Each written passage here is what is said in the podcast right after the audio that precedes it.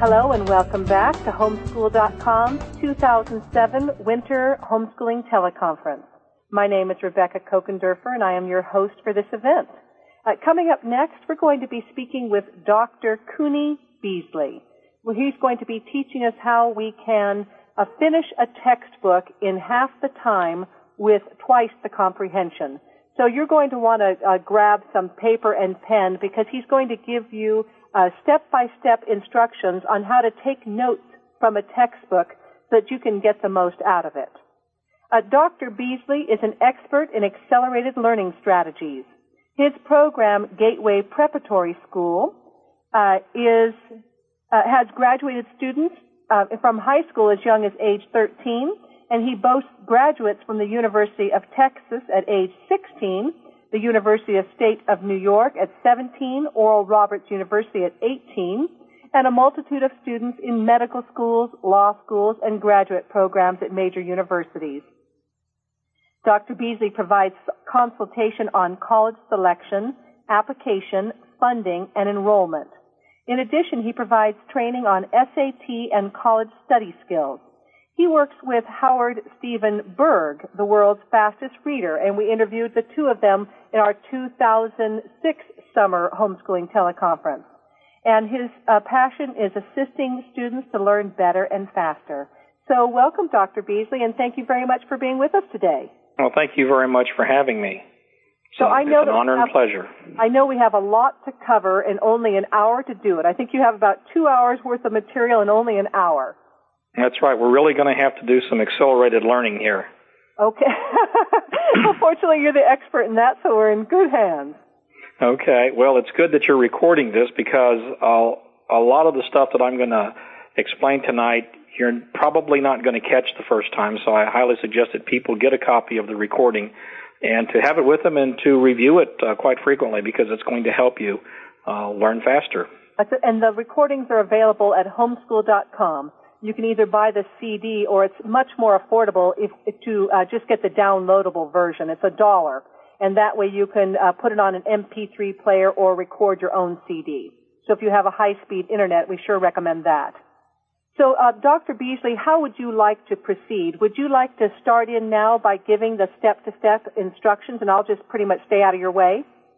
Well, I can give some step-to-step instructions. I need to give them a little bit of uh, philosophy so we have the thinking gears working in the back of the head here a little bit. Yes, please. And um, this is uh, actually derived from uh, two programs. Uh, one, of course, is Howard's speed reading program, and the other is uh, a book called, of all things, How to Read a Book. It was written by Mortimer Adler. He was the editor of Encyclopedia Britannica for many years and uh, co-author of the Great Books of the Western World series. And um, what I did was I, I was teaching students, and I was attempting to teach students uh, Howard's program, and I said there's got to be a more systematic way of applying this to specific text. And uh, it just dawned on me that uh, Dr. Adler had developed four levels of reading, and those levels are elementary, inspectional, analytical, and syntopical. And so a hierarchy was set up in, in how to read, and, and I'm going to explain each one of these very quickly. Elementary reading, that's the basic words and sentences, paragraphs, and their meanings. That's more of a focus on phonics, vocabulary, and grammar, and uh, we pretty well should be functioning in this uh, by the sixth grade. So I'm not going to go into a lot on elementary level. Uh, the second level is inspectional, and that's what we're going to focus on tonight because for people to read textbooks, a significant portion of the information that they're going to need to extract from a textbook, they're going to be able to get by using an, an inspectional reading technique, which will be the one I will uh, go over this evening. An inspe- inspectional reading is, is, essentially a broad treatment of the, of the material, um, usually done quickly, and it is the absolute minimum that you do. The third level is called analytical reading, and I won't have time to go into that, but that's where you get into deeper content. And the fourth level is called syntopical reading, and that's where you read across multiple sources, be they uh, multiple books or multiple chapters. And uh, but we start out with linear reading.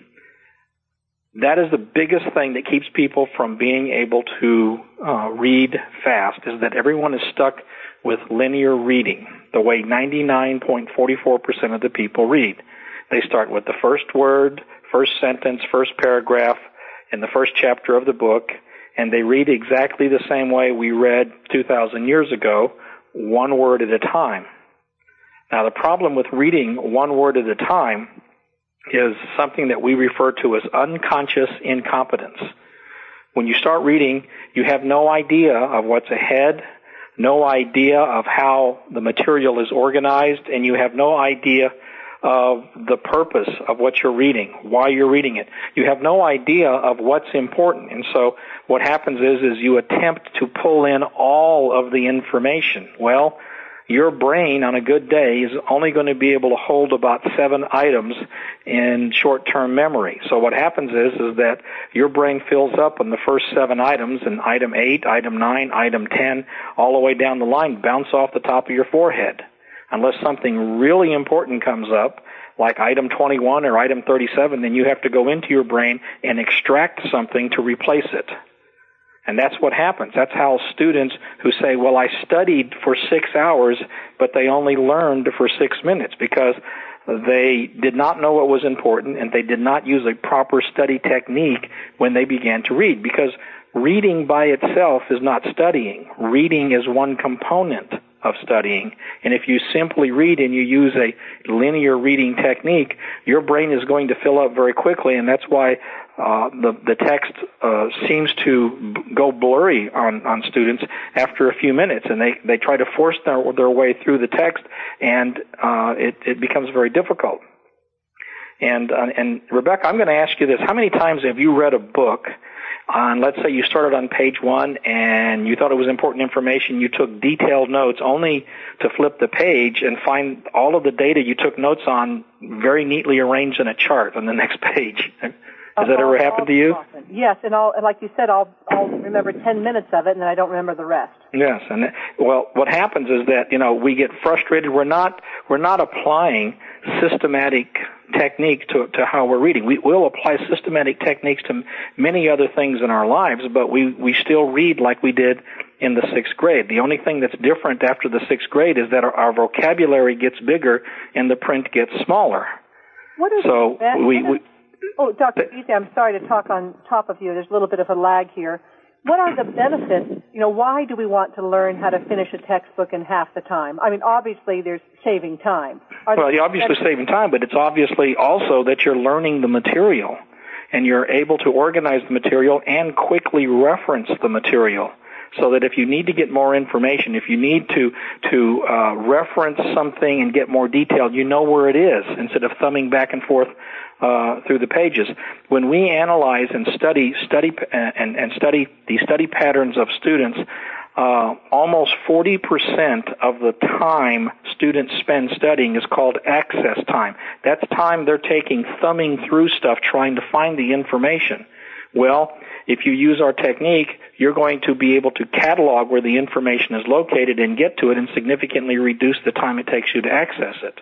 Plus, now, I'm looking at my son. He has this huge biology book. It's intimidating. And the odds are that maybe he'll be able to finish a third of it, maybe half.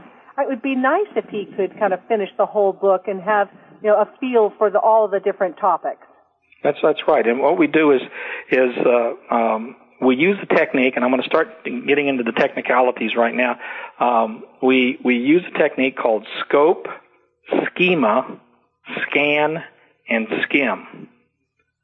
And uh, we teach people to use this technique because we can teach you to read the material four times faster than you would read it one time using a linear method, and you will retain more.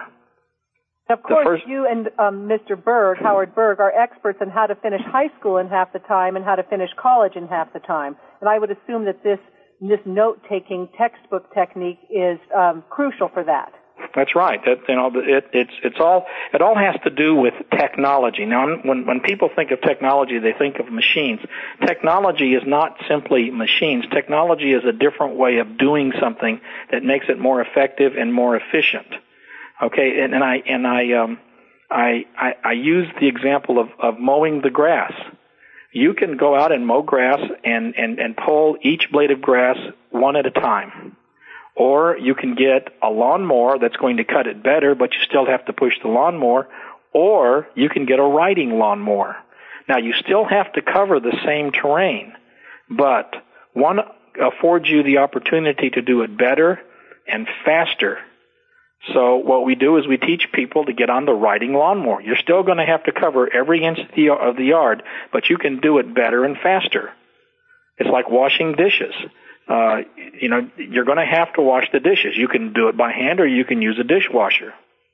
So what we do is we teach people these techniques so that they can be more like a dishwasher and a riding lawnmower than going out and pulling each blade of grass one at a time. Why aren't we taught these techniques in school? I mean, I'll bet our other callers have never, you know, heard about this either. Well, because most of the people who are teaching in school don't know this technique. They could, most of the people who are out there, 99.44% of them still read the same way they read mm-hmm. uh, in sixth grade. Again, they've got more vocabulary. They may read a little faster, uh, and but they've not established a technique. They're not dealing with the reading material the same way they're dealing with a lot of other elements in society. Uh, we haven't changed our thinking and how we read. They think if you sit and, and concentrate and, and squint your eyebrows enough that somehow you're going to pick up the information better, and that's simply not the case. I've been listening to this fabulous history program that's audio CDs. It's a hundred different biographies. And it comes, each person comes with a a printout sheet. It's a summary of that person's life. So you read it first, you listen to it, you read it again, and I've been amazed at my retention. And I guess the idea is that you read it and then it's telling your brain this is what to pay attention to. And you're right. using the same philosophy in your technique, aren't you? Well, what we do is we use uh, uh, we we want to establish pegs in the brain. We want to put things in the brain that the brain is familiar with, and it's so much easier to attach new information to old information than it is to try to, to stack new information in an unorganized fashion. So what we try to do is teach the techniques so that your brain will become familiar with the material before you have to get into any of the details.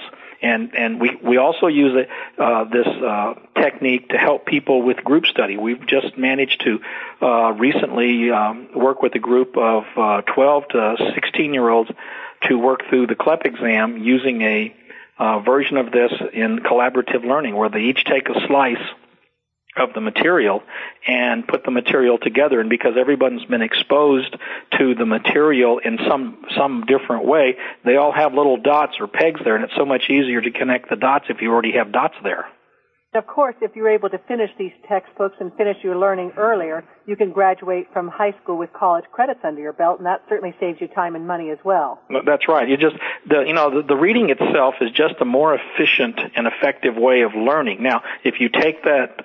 Uh, uh, efficiency and effectiveness and apply it, uh, you know, in a larger scale, yes, you're going to finish courses faster and you're going to be able to accelerate your way uh, through your education. And we've had a lot of students do that. And, and it doesn't make the students smarter. It just means that they're much better equipped. A, a student who is going to cut grass with a riding lawnmower is going to be able to cut grass faster and cut a lot more grass than somebody who has to pull grass one blade at a time. Well, so it doesn't mean that one is less intelligent or less capable, but one is just better equipped.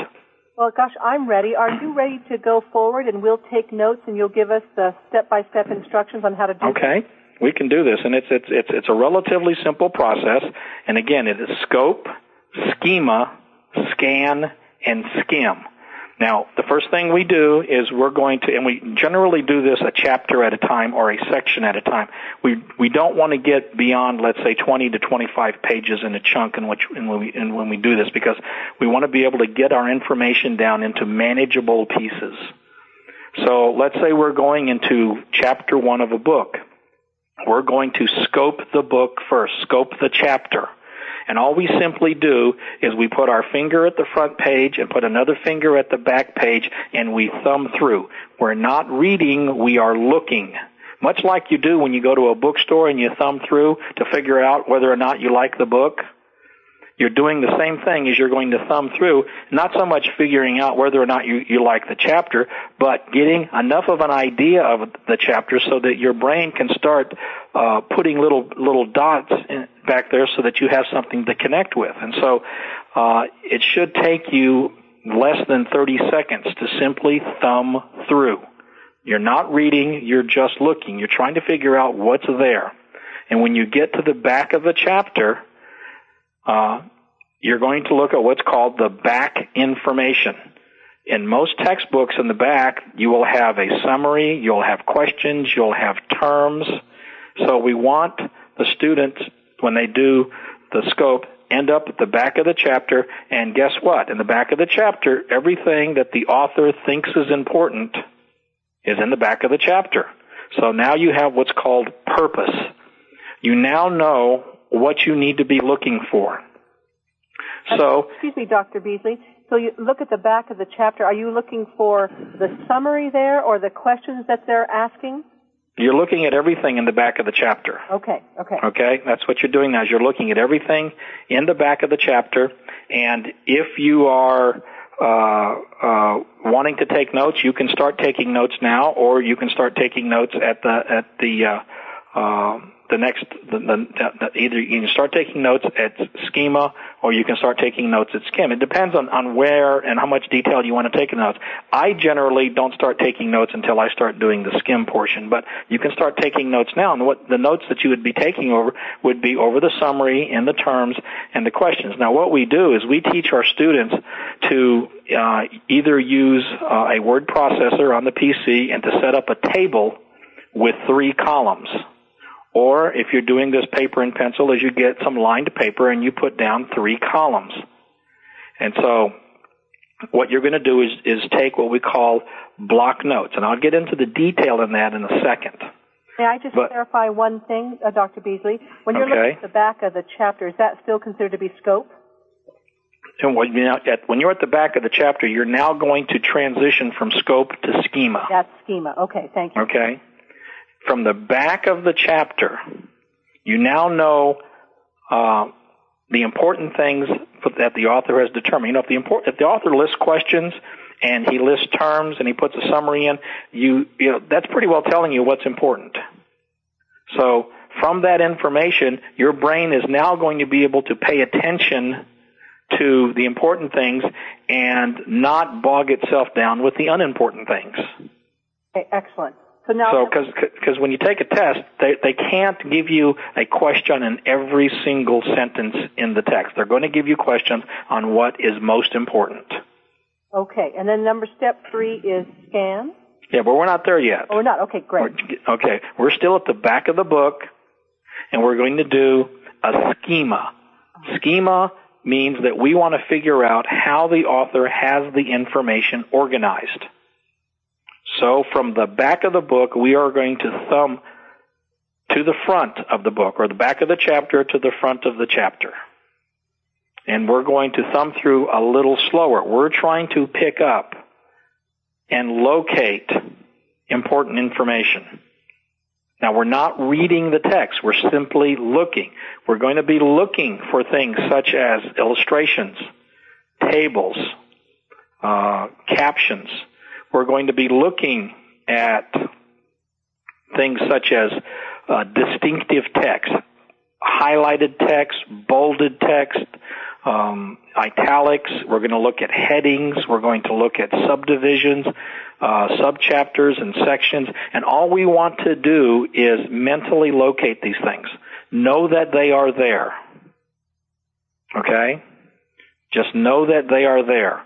And as we're, we're we thumb, thumb back, it should take us about a minute to thumb back from the back of the chapter to the front of the chapter. We're getting the schema. We want to map out how the author has arranged the information so we can begin to organize our brain the same way the author has organized his information. So we've done a scope to figure things out. We're getting a schema to see how it's organized. And so once we finish the schema, we're back to the front of the chapter. You with me? I am. I'm so excited about this. I can't tell you. okay. Now we're at the front of the chapter and we're going to do a scan. The scan is we're going to go for a little bit more detail. Now we've noticed that there are uh, uh, bolded and headings and distinctive text. Now we're going to start taking notes. And as we go through and taking these notes, all we're going to do is jot down in our three column note, the left hand column, we're going to jot down important information. The only thing that we're going to jot down is the is the, the main words of the important information. We're not going to fill it in yet. So as we go through, everything that's bold, everything that is in italics or any kind of distinctive text, uh, subsection headings, we're going to jot those down on the left hand side. And on the right hand side, in the right hand column, we're going to write down what page numbers these are on. That way we're cataloging the information. Oh, thank We're you. telling our brain, here are the dots and here are are where the dots are located. I just want to clarify. So now we're in the scan mode, and we're uh, making three columns on a piece of paper. Right. Left-hand column is labeled important information. Yeah, we usually call that headings or uh, or abstracts or whatever whatever. It doesn't matter what you want to call it. You're going to be writing down uh, important information that you have identified. You're going to write down uh, anything in bold. You're going to write down anything in italics, anything in distinctive text. And then to the column, because we have three columns, so Yes, the the- middle column is where you write down the page number. Where No, you, you would do that on the far right hand column because the middle column is where you're going to put detailed information, but we're not going to do that yet. Okay, so for example, if the word missionary were in bold, on the left-hand column you would write the word missionary. Correct. On, uh, on the left-hand column, and on the right-hand column you would write page 13. Correct. And we have not done anything with the middle column yet. That's right. Okay, thank you. You've not done anything with the middle column. All you're doing is cataloging the information now. You're going to make for yourself a little anthology, a little uh, glossary, essentially. And you're going to indicate the main word, and on the right-hand column, you're going to indicate what page it's on. And in the middle, when we do the next step, we're going to fill that information in. And so as we go through, we're going to write down the headings. We're going to write down um, uh, important words, and depending on the type of reading you're doing, let's say you're doing reading for uh, uh, history, you would use uh, another technique, a, a, a supplemental technique known as ABCOQ, and I'll get into that technique after we finish this. Okay?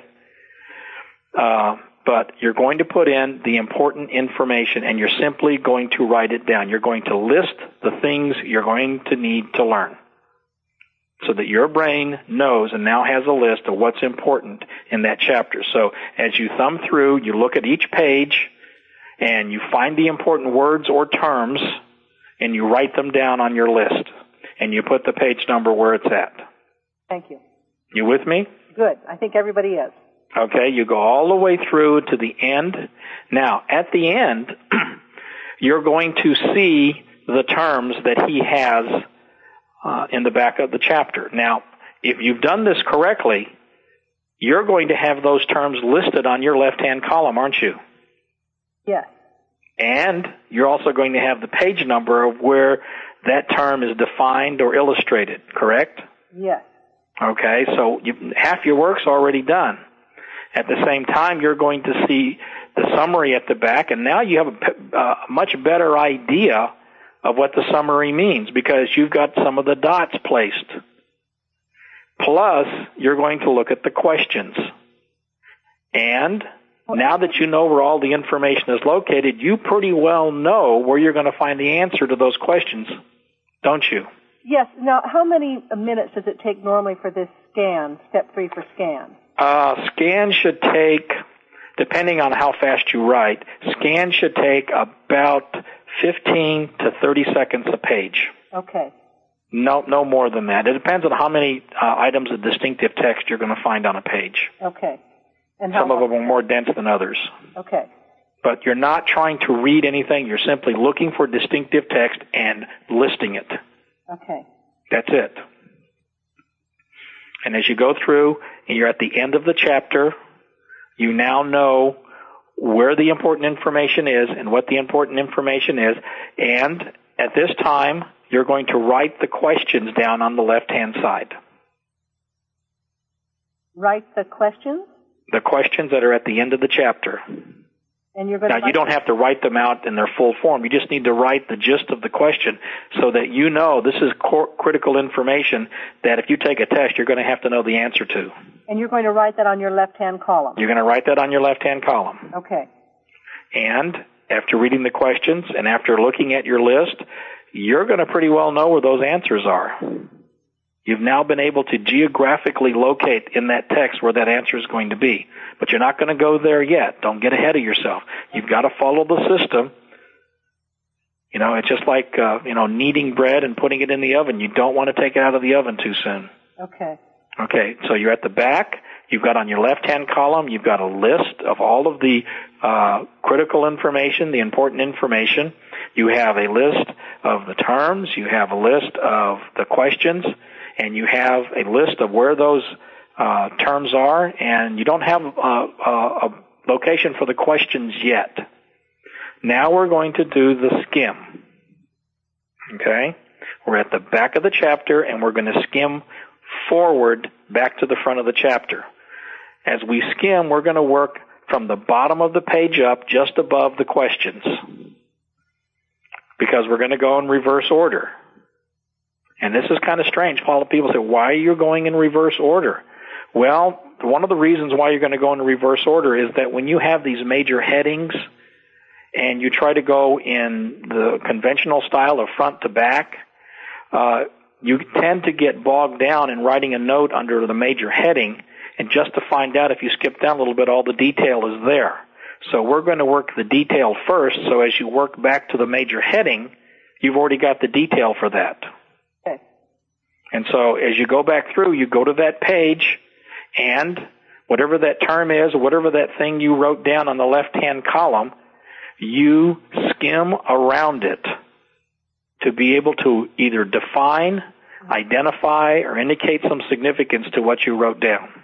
You're not going to read everything. You're simply going to draw a circle of maybe an inch maybe two inches, depending on the size of the text, around where that thing is located, and you're going to skim that very quickly so that if it's a term, you know what that term means.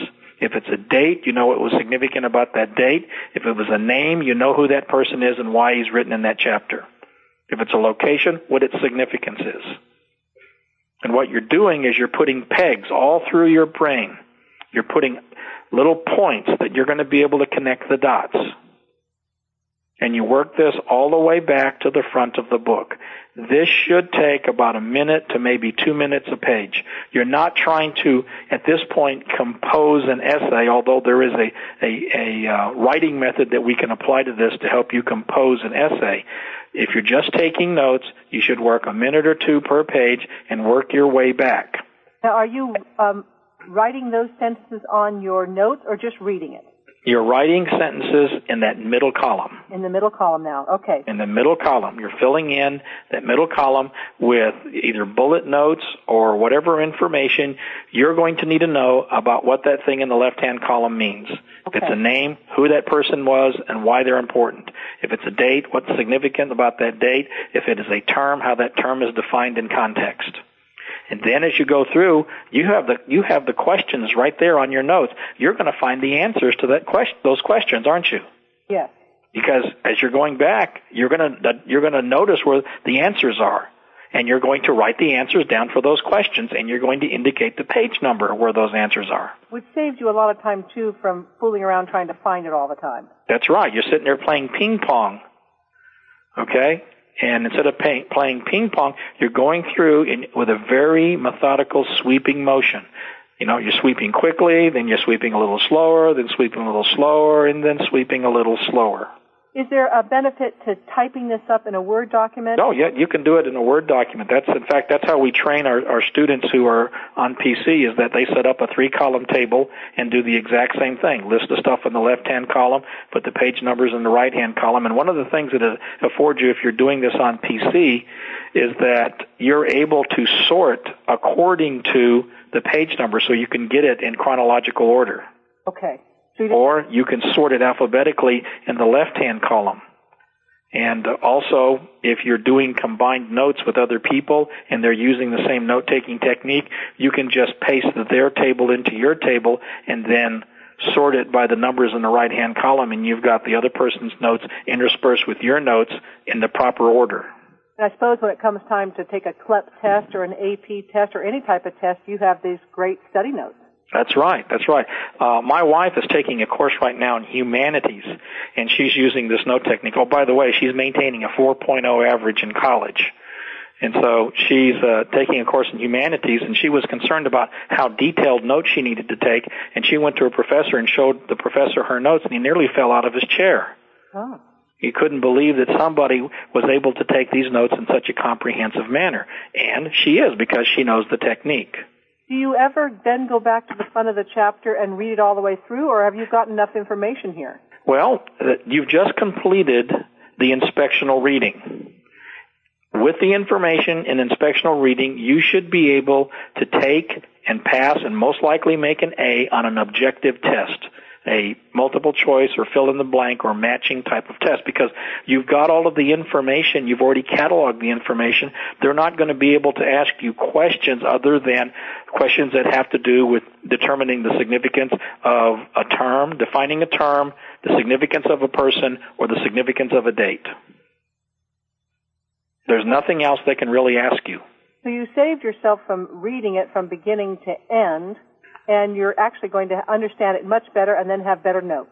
That's right. And then at that time, if you want to read it front to back, you don't have to do the detailed reading. You do, you, you, you lightly skim the stuff going back to kind of get a flow, but generally you don't have to do that. We have students who, after they finish their analytical reading, uh, they make a test based on the components of the notes that they have, and then they give the test to each other, and most of them all make A's, maybe miss one or two questions because you've already got the information. Now, it, it, it sounds strange because this is not the way you learned in school, but I, I assure you, if you use this technique, it's going to take you less time, and you're going to be able to recall more information. Feel like I'm cheating. Like it's so easy. I feel like I'm cheating. Well, it's not cheating. What it is is that you feel that that if you don't work hard and you don't do it the old-fashioned way, if you don't get down and pull every blade of grass one at a time, you feel guilty because it's you know I, I don't know anybody feels guilty using a riding lawnmower, but you know that that's the wrong kind of guilt. If you're doing something better, faster, and more efficient, uh, and it's helping you, there shouldn't be any guilt involved. But there, you know, there, it should learning should be a very effective and efficient exercise. See, now my son's going to be able to finish this really excellent biology book, whereas normally he would not have been able to. So he's going to learn more and get a better education. That's right. We, in fact, we we um, have a uh, a CLEP program uh, for biology, and uh, the students went through the biology book using the same method, and we had six students who who did this as a group, and then they all passed the biology CLEP, and that's six hours of college credit. Now, could you explain just really quickly what the CLEP exam is and the advanced Well, the, the, the CLEP exam, uh, it's an acronym for College Level Examination Program. And uh, there are uh, a few tests that are available that colleges will grant credit for because you've passed the test. The CLEP is the most popular and the most widely accepted. Uh, just about every college will ac- accept some of the CLEPs. So you would finish this test text, uh, excuse me, textbook, like a biology textbook. Right. You would take the CLEP exam, and now you have something in your high school portfolio that proves that you mastered that material. That's right, and and and again, uh, just about uh, I'm going to say just about all of the state colleges, a significant portion of the private colleges, and just about all of the community colleges will accept those credits. So this is a great way to get subject area, subject specific expertise really quickly. That's right. That's right. We're we're we're running a group. We've just finished a group of students who finished the, the sociology CLEP using uh, this technique, and and uh, and I'll give you statistics on those kids. Sixteen kids started the program, fourteen tested, and twelve passed the CLEP. And these are kids ages 12 to 16. Oh, it's very impressive. I, all your statistics are impressive. So is this good for biology, like science textbooks and history textbooks? Any other type of books that you use this note? Generally, generally when you're dealing with core info, when we say information, it's we use what's called an information processing model. All of the stuff that, we're, that we we train is based on um, uh, researched theory on learning. The information processing model is uh, the basis for, uh, if, if, people are familiar with, with education training, the uh, instructional systems design model and the systems approach to training. These are all techniques that are used uh, by industry and by the military. In fact, I learned how to apply systematic uh, learning techniques while I was in the military because uh, most of my job at that time was training soldiers and I developed techniques that they could train soldiers uh, to a higher level in a shorter period of time. In fact, I actually got a medal for doing that back in 1982 in developing uh, training systems that allowed them to train more, higher competency in less time. Plus, not everyone is a solid reader or a fast reader. You don't necessarily have to be yeah. fast or solid. You have you have to be able to go in and collect the information. Okay, so you wouldn't necessarily use it for a literature class, like where you're reading a work of fiction, but for you know textbooks, this is an excellent technique. Well, you can also use it uh, in in literature. There is a slightly different technique that you use uh, in literature because you're looking for different things, but the same process. And, and again, if you're reading for pleasure, you don't want to do this. Okay, it's like the difference between mowing grass and gardening. Right. You really want to don't want to do gardening real fast. Do, so if you tests only offered once a year, or do you finish the textbook and then go ahead and uh, sign up and take the CLEP? Well, the CLEP tests are available uh, year round. They are um, uh, you have to check with your local college or junior college or or uh, contact the CLEP people, and they'll tell you where the testing centers are. Most of the junior colleges community colleges have testing centers that are available on a weekly basis that you can CLEP. So uh, that's have, that's. Go ahead. I, am sorry, Dr. Beasley. It's once again it's that um, little delay. So if you take the um, uh, the biology CLEP, then you don't have to take that biology class in college. Well, yes, uh, I, I can't say that across the board because, uh, again, individual colleges have different policies on how many credits they they accept from CLEP. So before you uh, embark on taking CLEPs, um, you need to you need to determine what your overall strategy is going to be towards college, and determine if the college path you're taking is going to have colleges that accept the CLEP exam. At least um, an excellent final exam. What's that? And at the very least, it sounds like an excellent final exam. Yeah, yes, final yes, exam that a college admissions officer would appreciate. Right. It's a very it's it's an it's the best validation for your learning. Like it depends on, on what you're doing. Now, I mean, if you want me to get into the college counseling mold here a little bit about exams, I, I, I will if you want me to, Rebecca. Yes, please. Okay. Uh, there are a lot of tests that are used uh, to validate the um, the advanced learning of, of homeschool students. Um, the SAT-2, which is the SAT subject exams, are often used, AP exams, and CLEP exams.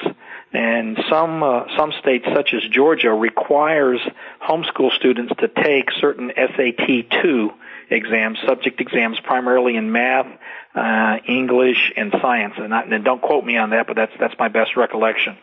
Um, and uh, I'm not a big proponent of taking the SAT2 because the same amount of effort you would have to put in to take an SAT2 and the same level of subject mastery, you can turn right around and take the CLEP exam and get college credit for it. The same thing with the AP. I'm not a very large proponent of uh, the AP because uh, first off, it's only it's only offered once a year, and second, even if you took uh, the full scree of AP exams, the number of credits that you could get uh, is is minuscule compared to the number of credits you could get by applying the same amount of effort towards the CLEP exams. And let me give you a specific example. If a person takes the English AP uh, and they can only take one of those APs at any given year. On a good year, if they score real high, they might get three to six college credits for scoring high in that exam.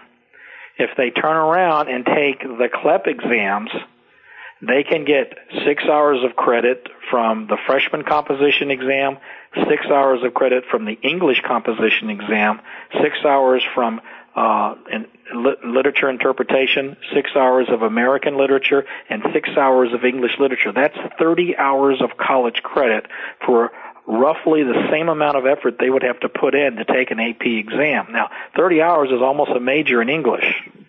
Now, would a college say, "Oh, I don't want this student with all their CLEPs because then they're not going to pay tuition money to take the classes here with again, us"? again, uh, individual colleges are different. If you are looking to position yourself, let's say for a freshman scholarship, um, then you probably don't want to take a lot of college credit. We had a case uh, about three years ago at Texas Christian University, which happens to be my alma mater. That particular year, we put three kids in on presidential scholarships, full rides. And one girl almost lost her presidential scholarship because she almost disqualified herself as a freshman because she had too, she had accumulated too many hours. And at, at Texas Christian, the uh, cutoff was 24 hours, and and we found this out by accident. Is that I was coordinating um, uh, the enrollment over the summer of this particular student and had advised the uh, admissions people on the other end that she was taking some courses in the summer and that after the summer she would have 30 hours and the the admissions person said oh no if she takes if she's got 30 hours then she doesn't qualify as a freshman and she'll lose her scholarship. So i had to call the student up and say you have to drop your courses. Okay and and those are quirks in the system because the system is not generally set up for high school students to accumulate a large number of hours before they go to to uh, to college. So we we develop particular strategies for students who accumulate large number large amount of college credits before they go to college. So you could go to www.collegeboard.com and find the colleges, universities that you're interested in, and then find out what their CLEP policy is. That's right. That's right. You need to find the CLEP policies, and, and depending on the school, most of your state universities are are, are pretty uh, uh, liberal about CLEP credit. Most of your community colleges are, and in Texas, where I am, uh, by statute, all of the credits, all of the core credits of, of that are specifically numbered by the state education agency that you take in junior college are by by law required to be transferred to a four-year college, and they have to accept them if they are a state school. Uh, so uh, one of those, uh, a lot of those courses can be uh, covered by CLEP exams, and because the junior college accepts those co- those credits, the state college has to accept them. I like the AP exam, but it is tough that it's only offered once a year in May. You know, it's a nice thing about the CLEP that you can be fresh on the biology book and then go and take mm-hmm. that exam. Right. And again, I'm not a big proponent of the AP because you're not going to get very many very many college credits for taking the AP exam. Um, the uh, stand out in the application process, don't you think, to be an AP scholar? Well, it depends. I can because, uh, and, and I'm going to I'm going to give you. I have a few minutes here. I'm going to give you a little story. Uh, this was at the uh, Southeast Texas Home uh, uh, uh, Homeschool Association down in Houston last year. Um, uh, I was giving a workshop on preparing homeschool kids for college, and I followed Dr. Singh, who is the admissions director for the University of Houston. And uh, what he was doing was telling homeschool parents how to package their children to appear like public school children. And if you want to package your children uh, your students to go to a college and appear as much like a public school student as you as you can, then AP is the way to go. If you want to give your student a head start and a jump, a jump as much as two years entering college, then CLEP is the way to go. We have a girl who's graduating this year, and she's graduating. Uh, she'll finish this year with 45 college credits and she's going to enter college this fall uh, as a second semester sophomore. She's probably going to go in as a junior because she's going to go to summer school and pick up college credits, and she'll enter as a junior coming straight out of high school. Now, that's what that's the strategy her family chose to to take and she's going to chop 2 years off of college other people want to be packaged so that they can uh um be competitive for freshman scholarships. And we've done that with a, a, young man in Georgia where we packaged him for an Air Force ROTC scholarship. We had to do SAT 2s and APs and things like that. So it really gets down to how you want to be packaged for college and what your college strategies are. I'm a big proponent of taking the CLEPs, get the jump on uh, the hours and entering college as a sophomore or a junior. Other families say they want to focus on the freshman scholarships, and then I advise them on what they need to do there too. I'd love to interview you on that topic this summer, if I may, about preparing your homeschool student for college. That's that's fine. I'm, I'd be very glad to share that. Uh, Dr. Beasley, do you mind if we open up the call and take some questions? Well, can I put in about another two minutes here because I left a technique out that I really wanted to share with you. Yes, please. Okay, this technique is called ABCOQ. That's what I mentioned earlier uh, of a supplementary technique that we use. ABCOQ. That's an acronym for abstract of terms. That means the definition of, of keywords. Biographies. That's the B for the people. C is chronology. O is outline and Q is question. When you are going through and doing your scope schema scan skim and you are taking, let's say, a history exam, you may want to use the ABCOQ technique where you're going to specifically extract the terms, the names of people, and the chronologies and use them in your left-hand column. The outline would be putting the left-hand column headings, uh, the, the headings in the text in the left-hand column, and of course, uh, the questions. Now, one of the things that we do is we teach the collaborative learning technique, group study, and in traditional group study, you know, uh, I would take chapter one, you would take chapter two, and somebody else would take chapter three, somebody else chapter four, and somebody else chapter five. And then, you know, the person taking chapter three has a flat tire, the person taking chapter five gets the flu, and you have all of these gaps in the group study. Well, what we do is we use ABCOQ in the group study so that Everybody does every chapter except everybody does a slice of the chapter. For example, I would do the abstracts of terms in chapter one. You would do the biographies in chapter one. The third person would do the chronologies. Somebody else would assemble the outlines and somebody else would deal with the questions. And then chapter two, we rotate. And then we all share our notes using the note-taking technique. If it's on PC, they can merge their table with my table. And then because I'm already familiar with that chapter, having done a slice of that chapter. I already have pegs in my brain and dots on my map that, that can very easily be connected. It's very simple to overlay that other information on what I already know, and that's one of the ways we are able to get students in collaborative learning through CLEP exams very quickly. When I say we do this, we do this on the internet. These kids are not in the same building. We teach the kids how to do it, and they collaborate via the internet, combine their notes, and then go take the CLEP exams. So it's something that can be done very easily uh, over the internet. We've had students uh, using this technique prepare and take a CLEP exam in a little in as little as a week. Really, with revision? Yes. Is it like just cramming for an exam, or do you remember? It? No, they really learn it because it's a very thorough process and be, and, and it takes time. You know, the kids are not going to be able to do it the first time out of the chute. But somebody who's got, let's say, uh, 12 to 18 hours of CLEP experience and having used the technique, by the time they've done that, they've got the technique down and they become an information processing machine. They're able to learn things very quickly because they have the system set up. Because Even the dots are already connected in their brain. And if you, even if you only do one little slice, it still allows you to look at all the different photographs throughout the chapter. It still allows you to see the whole chapter. That's right. You're still familiar enough with the material, so you're not learning brand new material when they're sharing the information. You've got you've got pegs in your brain to hang the new material.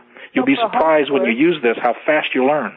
So for a homeschooler, they could have, you know, their child or children and some friends come over, and then they divide it up then, and that way they could be taking the history or the science class together at the same time.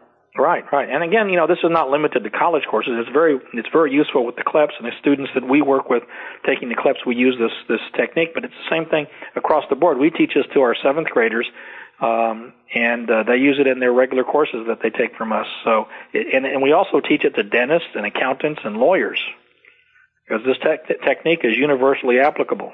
Now you also have a, a speed writing um, technique, which we won't have time here today, unfortunately. But I thought we could offer that as a, a special class for homeschoolers. Right, we can we can uh, whatever whatever you know we can do to help the homeschoolers because we we are very focused on the homeschool community. We we right now probably service uh, some 200 homeschoolers uh, via distance ed, teaching them not only these techniques but providing a curriculum that is very compatible with these techniques. Is that through uh, www.gatewayprep.com? That's that's right. They can go to that website and uh, and email me through that website and just tell them that uh, that they heard me on this uh, on this program, and that stuff will get straight to me. And they, in fact, they can go on the website. There's some students who have used the program. In fact, uh, our 16 year old. Um, uh, college graduate is on uh, on on streaming video, and we have a 22 year old college professor who's a product of our program. And, and quite ironically, uh, uh, two years ago, he was teaching a college class as the professor. One of our students was in the class as a student. She made an A and was the top student in the class because he taught the class using our techniques. She knew the techniques by heart and was able to absorb the information and process the information because she had been trained to do it. So that's G A T E W A Y P R E P dot com. That's correct. If our listeners have a, a high school student, can they sign up with Gateway Prep as their high school? Yes, they can. We are a uh, nonprofit educational corporation registered in the state of Texas. We are a uh, legitimate diploma granting institution listed on the national roster of secondary schools, and we have a college board number. We've uh, again, uh, I used to be able to say this. I can't say this anymore because our kids have graduated. But it, two years ago, we had students on full scholarship at all of the major universities in the Dallas-Fort Worth area. And um, so our top graduate last year went to Lehigh on a full scholarship and um, we've had uh, uh, many students go through college on scholarship, and we do a lot of students who uh, who uh, doing college prep and getting them into into competitive colleges and uh, preparing for them for scholarships. Now we don't get everybody a scholarship, but we can position them to to get into the college of their choice and teach them teach the families other funding techniques other than scholarships. And I don't know if you, if the listeners know this, but I went to college uh, 22 years and I paid for one semester. Really? Yes. Okay, so you're also an expert then on the college prep, the application process, and on getting scholarships. That's right. I don't want to say getting scholarships because a lot of times people, you know, call up say I need a scholarship and I need the check by Thursday. Uh-huh. And that doesn't work very well. The, scholarship process uh, is generally long gestation type of process. You need to start uh, probably the uh, second semester of the junior year to do it properly. Now, I have had some some very I've had some records in, in getting college scholarships, but that's not what I count on. I count on getting the student properly developed, uh, getting their uh, their uh, portfolios and stuff together second semester of their junior year, and there, then there's a process. We go into the selection, application, funding, and enrollment process after that. That's excellent. We should definitely interview you about that as well. Well, Dr. Beasley, we only have eight minutes left in the hour. So would, do you feel comfortable giving out your email address if people want to contact you, or do you think there'll be too many? Well, they can contact me through the through the school's uh, website. There's an email address on there. That way, I'm able to track them better. If they just send me my email, because I get so much email, my filters may bounce them. Oh, okay. And, that's uh, gatewayprep.com. Yeah, gatewayprep.com, and I think that there's a place you can click on that's uh, info at gatewayprep.com, and uh, just indicate that they were with the program, and that'll get uh, that'll get to me. Because if they if they get to my personal email, I'm prob- most likely half of them are going to get bounced back because of the filters. Okay. So, um, callers, we've been talking with Dr. Cooney Beasley with GatewayPrep.com. Boy, he's an expert in so many areas. We will be speaking with him again and again and again during our teleconferences. So I'm going to open up the call. Um, there are a lot of people on the line. So if you would be so kind, please press star six, and this will mute out your personal phone. And that way it'll keep the noise down and give you some privacy. I think we only have time for one question. So callers of star six to mute out your phone, and I'm going to come out of this conference line right now and take the first question. Hi, callers. We can hear you now. Thank you so much. I hear you muting out your phone. Thank you very much. Boy, isn't this excellent?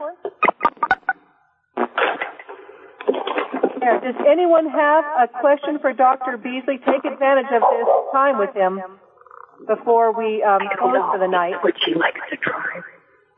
Yeah. Hello, I can hear you. There's just um, there's so many people on the call. That's why there's an echo.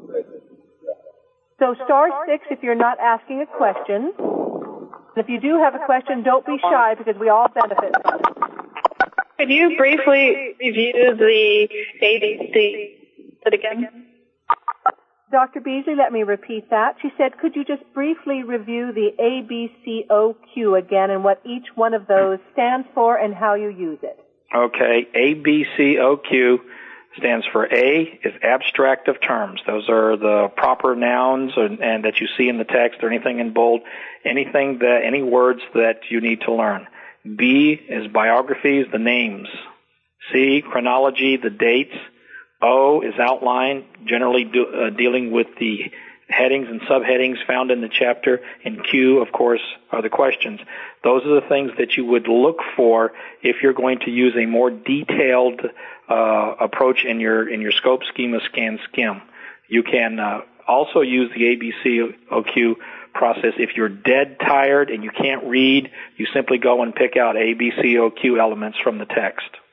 And as you mentioned too, if you're doing group learning, you assign um, a different person to each one of these. That's correct. And then they combine their Word documents. Right. Thank you, caller, for clarifying that. Do you have another question, please, for Dr. Beasley? I have a question. Yes, could, go ahead. Could you tell us where, if there's a source that we can obtain this method? Is it in writing? Is it on DVD? Can we buy it?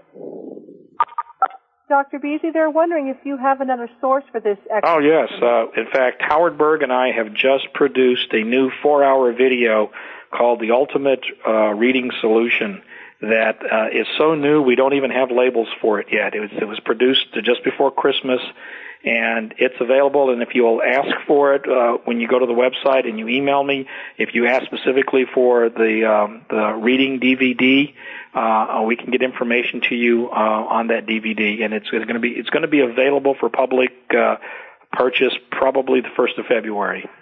And on homeschool.com, uh, we have a special e-course with Howard Berg, Dr. Beasley's partner, Speed Reading for Homeschoolers, which is really excellent too. Mm-hmm. And I think that's like $29 and it's emailed to you instantly. It includes the PDF instruction sheet and this hour-long audio like we have with Dr. Beasley. And I, I think that that really helps too. Mm-hmm. And that is this is uh, this is just the next generation of that, and and what uh, Howard and I did was we combined the programs so that we could insert a lot of these techniques that he didn't have in his speed reading program.